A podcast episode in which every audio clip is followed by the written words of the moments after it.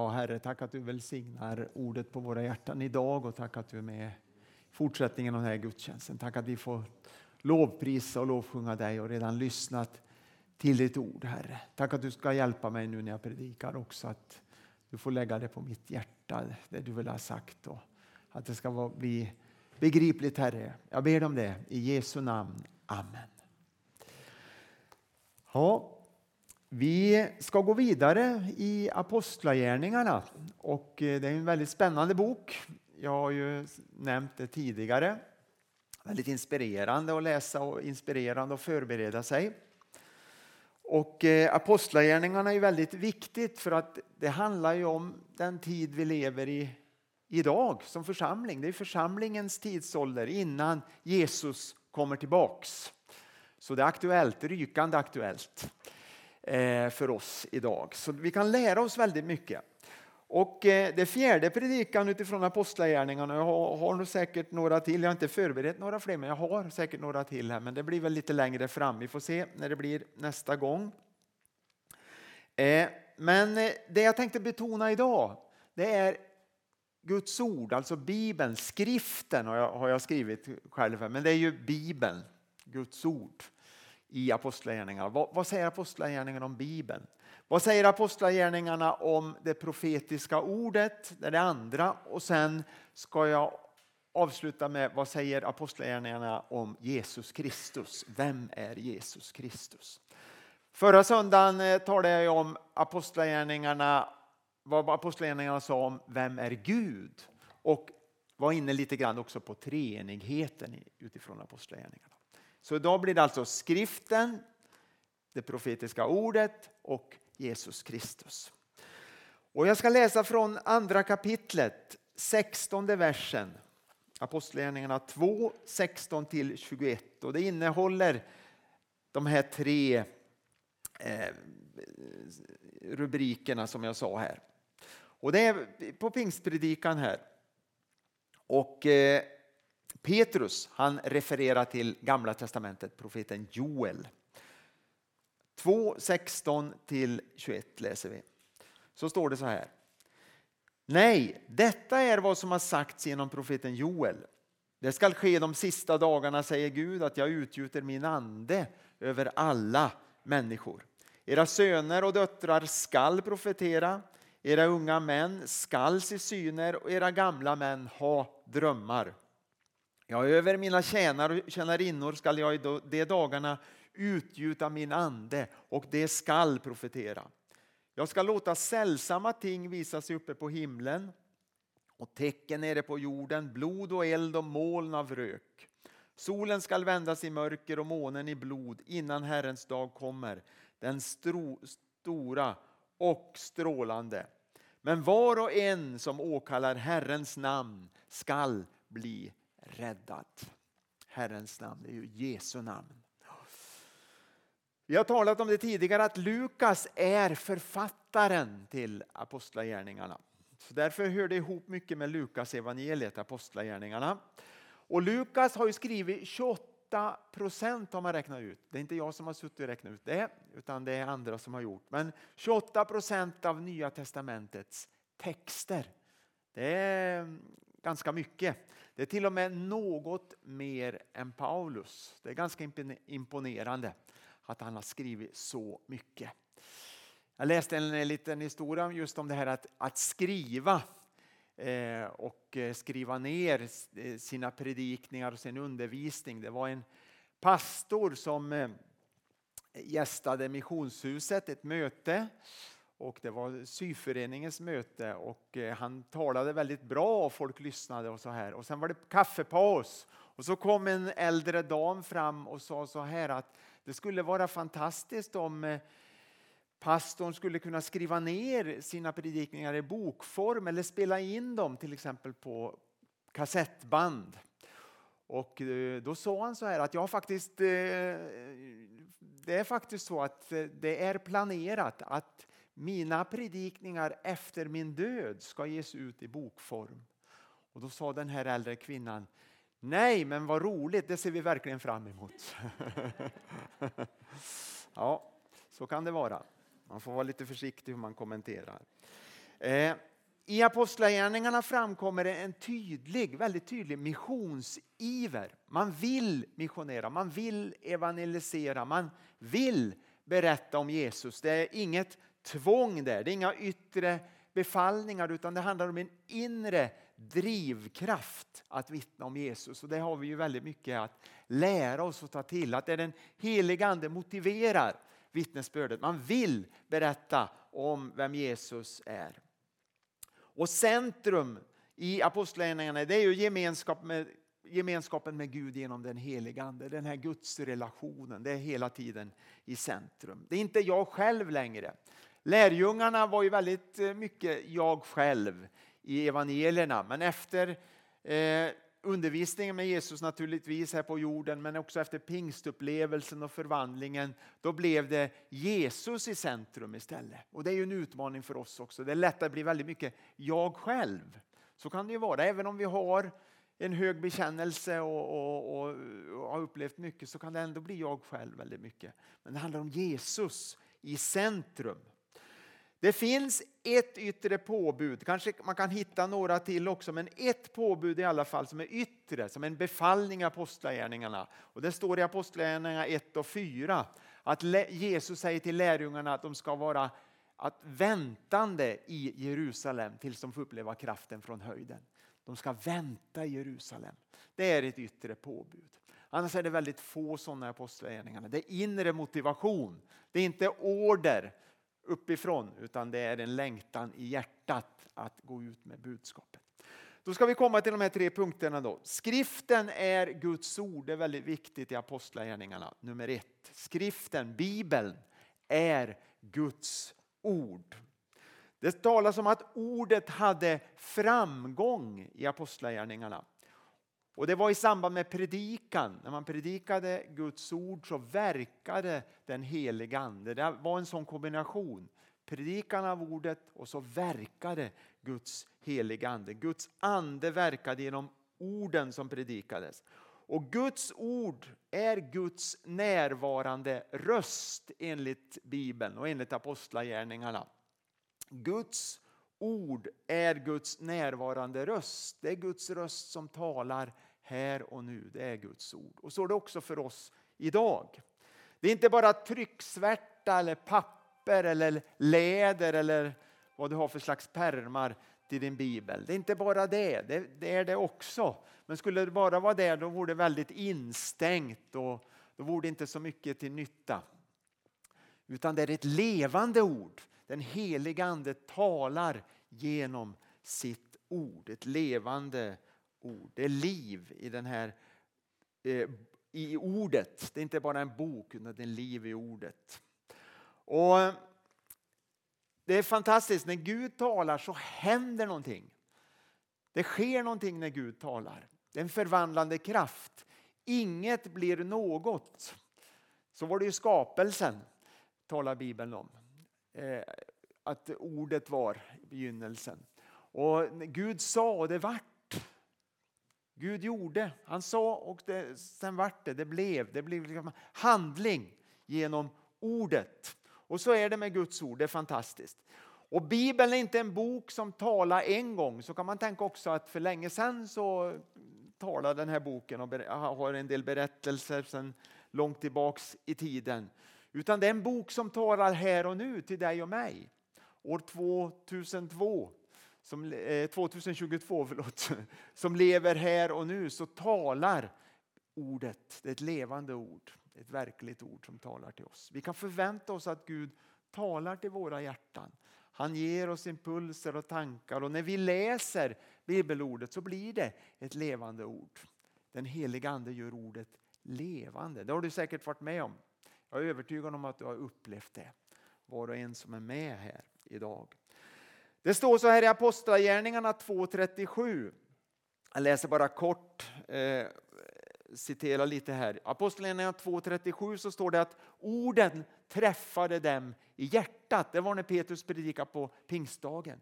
Det var kraft i det han sa och det berörde, det träffade, liksom högg till verkligen i hjärtat på åhörarna. Och så är det med det levande ordet. Det är inte bara ett jasso utan det är wow, det liksom verkligen tar tag i människorna när man, när man lyssnar. Apostlagärningarna 6 och 7 står det att Guds ord vann spridning. Det är ett fantastiskt uttryck också. Guds ord vann spridning. Och så står det i Apostlagärningarna 13 och 7 om den romerske ståthållaren. Det står så här att han var en klok man och så står det att han bad att få höra Guds ord. Det var Paulus och Barnabas som var ute och predikade. Han var klok, han bad att få höra Guds ord. Han ville det verkligen.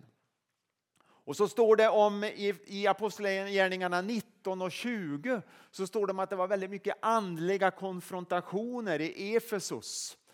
Eh, och eh, du kan läsa själv där, där sen i 19 kapitlet, väldigt, väldigt intressant där eh, vad som händer i Efesus. Men det står det sen att eh, så fick ordet genom Herrens kraft ökad framgång och styrka. Genom Herrens kraft fick ordet ökad framgång och styrka. Och människor blev förvandlade. De lämnade sina, sin gamla tillbedjan. De lämnade eh, Eh, det står om, att de, om okultism och spådom och sånt här. De lämnade det gamla och omvände sig och blev förvandlade och fick uppleva Jesus Kristus i sina liv. Och sen står det i Apostlagärningarna 17 och 11 så här, och det är också Paulus som är ute och predikar. Och så står det så här om att judarna i Berea, de var mer vidsynta än judarna i Thessalonike. De tog emot ordet med stor beredvillighet och forskade dagligen i skrifterna för att se om allt detta stämde. De forskade i skrifterna. Vilka skrifter? Jo, Gamla testamentet var det. För att se om det Paulus predikade om att Jesus var Messias, världens frälsare, om det stämde. Så man kollade. Man hade en kärlek till ordet verkligen. Och man var noga med att det stämde med Guds ord. Så Guds ord var oerhört viktigt. Och Guds ord på den här tiden, det var ju Gamla testamentet främst. Men man kan också säga att Guds ord på den här tiden, det var det som det muntliga eller det som fanns skriftligt då av Jesu undervisning. Det var också Guds ord. Det som var liksom auktoris från auktoriserade apostlar, det var också Guds ord. Men Gamla testamentet var det också naturligtvis främst då. Sen står det Apostlagärningarna 18 och 28 om en man som hette Apollos. Ganska intressant person. Det står inte så mycket om han i Bibeln, men han dyker upp vid ett par tillfällen och nämns också i Paulus brev till Korintierna. Och det står det om honom, han var en riktig sån här man säger apologet, en som försvarar tron och står upp och, och, och överbevisar människor i, i, i, dialog och kanske diskussioner om att Bibeln är sann och att Jesus Kristus är en verklighet. Det står så här, Apostlagärningarna 18, 18 och 28. Ty han vederlade judarna energiskt. Det skulle vara intressant att lyssna på honom. Energ, väldig energi i, i hans undervisning. Och med stöd av skrifterna bevisade han inför allt folket att Jesus är Messias. Bevisade inför allt folket. Väldigt starkt. Det var inte något, något lite halvdant där utan här var det med en väldig övertygelse. Han bevisade verkligen.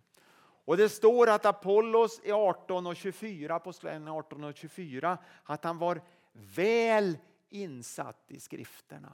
Det är viktigt också att, att vara väl insatt i skrifterna. Och det är en utmaning till oss. Hur väl insatta är vi i skrifterna, i Guds ord? Hur mycket läser vi Guds ord? Det där är viktigt. I Apostlagärningarna så används ordet, ut, ut, uttrycket Guds ord om Bibeln 13 gånger. Eh, Herrens ord används 10 gånger och ordet bara används 13 gånger. Så Lukas är mån om att, att peka på vad Gud tidigare sagt i skriften, alltså i Gamla testamentet. Han är väldigt noga med det, att det här stämmer överens med Gamla testamentet det han skriver. Och han talar om att det är förutsagt genom alla sina profeter. Också profeterna i Gamla testamentet. Så Bibeln är Guds ord. I Lukas är det som jag sa tidigare, det är Gamla testamentet främst. Men också den förkunnelse som fanns som pekade på att Jesus var Messias, som var förankrad i Gamla testamentet. Det var också Guds ord på apostlagärningarnas tid. Så skriften är Guds ord, Bibeln är Guds ord. Det är det första, nummer ett, som vi ser i apostlagärningarna. Nummer två, det profetiska ordet vill jag, vi ska titta lite kort på. Lukas skriver om att händelserna som sker då i apostlagärningarna, de är förutsagda i skrifterna i Gamla testamentet. Och de blir nu fullbordade i apostlagärningarna i det han berättar. Det vimlar av citat från Gamla testamentet. Jag tittade på en sån här lista med det och det, var mäng det är mängder med citat från profeter och, och, och eh, profetböcker men också från Moseböckerna och, och så vidare i, Gamla testamentet. Och eh, helheten kan man säga i skildringen i Apostlagärningarna är förutbestämd i Gamla testamentet. Helheten är förutbestämd. Inte varje detalj, men helheterna. Och jag talade om för ett par söndagar sedan, tror jag det var, ett ord som, eh, jag vet inte om ni tänkte på det, men jag sa måste. Det står en del om i Apostlagärningarna, ordet måste åter, återkommer. Det måste uppfyllas, det måste ske, det måste göras. Varför? Jo, därför att det är förutsagt i Gamla testamentet. Det ordet måste används flera gånger i Apostlagärningarna. Gud har kontroll över historien och det finns en plan med allt. Det är skönt att veta, det är tryggt att veta. Och det påminner vi oss också om i inledningen här från, från Uppenbarelseboken. Gud har en plan, han har kontroll. Lukas har även profetior eh, själv i sin berättelse som senare uppfylls i hans egna skrifter. Alltså profetiorna finns i hans skrifter, de talar både om Lukas evangeliet och apostlagärningarna, men sen uppfylls det också i hans egna skrifter. Det är också intressant. Eh, Jesus till exempel han talar om en makt från höjden eller kraft från höjden ska komma över lärjungarna och de ska vänta i Jerusalem tills de får kraft. Det var en profetia. Och det skedde sen på pingstdagen i Apostlagärningarna 2. Jesus talar om lidande och förföljelse för de första kristna. Det kommer ju väldigt tidigt i Apostlagärningarna också, förföljelse efter, efter pingstupplevelsen. Eh, ett annat exempel är att Jesus talar om att ta ormar i sina händer. Har ni tänkt på det någon gång att han säger det? De ska ta ormar i sina händer och de ska inte bli skadade. Eh, nu vet jag inte om det alltid menas det. Jag tror inte man ska gå ut och leta efter huggormar och försöka ta dem i händerna och säga. Jag tror inte det är det Jesus menar. Men han men, det kan ha, jag tror också att det har en, väl, en, en djup andlig betydelse. Att det är ingenting som ska få oss på fall, ingenting som, som ska kunna skada oss. Så. Men sen kan det ibland naturligtvis vara rent fysiskt också. För senare uppfylls faktiskt det fysiskt, den här profetian. Och det är när Paulus är på Malta i Apostlagärningarna 28, om jag minns rätt, jo det är sista kapitlet i Apostlagärningarna, så uppfylls det av Paulus. Han får en orm i handen, när han ska samla in ved, men sen, sen blir han inte skadad. Det händer ingenting och, och malteserna blir alldeles överväldigade utav detta. Och eh, det uppfylls alltså, den, den profetian rent fysiskt också. Sen finns det ett par profetior, jag tänkte på det förekommer en profet i Apostlagärningarna som heter Agabus. Kanske ni känner igen också. Han profeterar två gånger i Apostlagärningarna och, och profetiorna uppfylls också ganska omedelbart efter han har profeterat. Så nämner eh, Lukas om det i Apostlagärningarna. Han profeterar om en hungersnöd som ska komma och den uppfylls faktiskt i samma bibelvers. Och sen talar han om Paulus fångenskap och den uppfylls några verser längre fram. Så ganska intressant att se här också hur, hur de här profetiorna finns in i Lukas texter också uppfylls alldeles efter han har skrivit det. Eller efter han har nämnt det så att säga. Sen finns det en sak till jag vill nämna just när det gäller det här profetiska som är intressant. Och jag vet inte om du har tänkt på det, men Lukas han skriver om händelser i gamla testamentet som är väldigt lika händelserna i nya testamentet. Alltså de är förutsagda i gamla testamentet och de sker på liknande vis i nya testamentet. Ett exempel är profeten Samuels födelse. Profeten Samuel föddes ju av eh, mor Hanna och det var väldigt dramatiskt allt det där. Det var mycket, för, mycket böner och så här. Och, och han, han kom till templet tidigt som barn och så här. Eh, det kan, kan du läsa om i första Samuelsboken, väldigt intressant. Eh, men det är väldigt lik, likartat som när Jesus föds. Alltså, många detaljer är inte samma men det, det finns hela atmosfären runt omkring påminner om det som sker i samband med Jesu födelse. Men det blir mer fullkomnat i och med Jesu födelse. Det, läggs, liksom det, är, det är som man får en känsla av att det som sker i Gamla testamentet det är liksom inte riktigt fullkomligt men i Nya testamentet fullkomnas det, det som Gud har tänkt. Eh, det finns andra sådana exempel också som man kan hitta. Till exempel Paulus kallelse, han talar om det i Apostlagärningarna 26 och 13. Talar han inför kung Agrippa om det här, vad som hände på Damaskusvägen. När Jesus kallar honom, han får möta Jesus där, den uppståndne Jesus. Så påminner det väldigt mycket om profeten Hesekels kallelse eh, flera hundra år tidigare i Gamla Testamentet. Men det är samma sak där.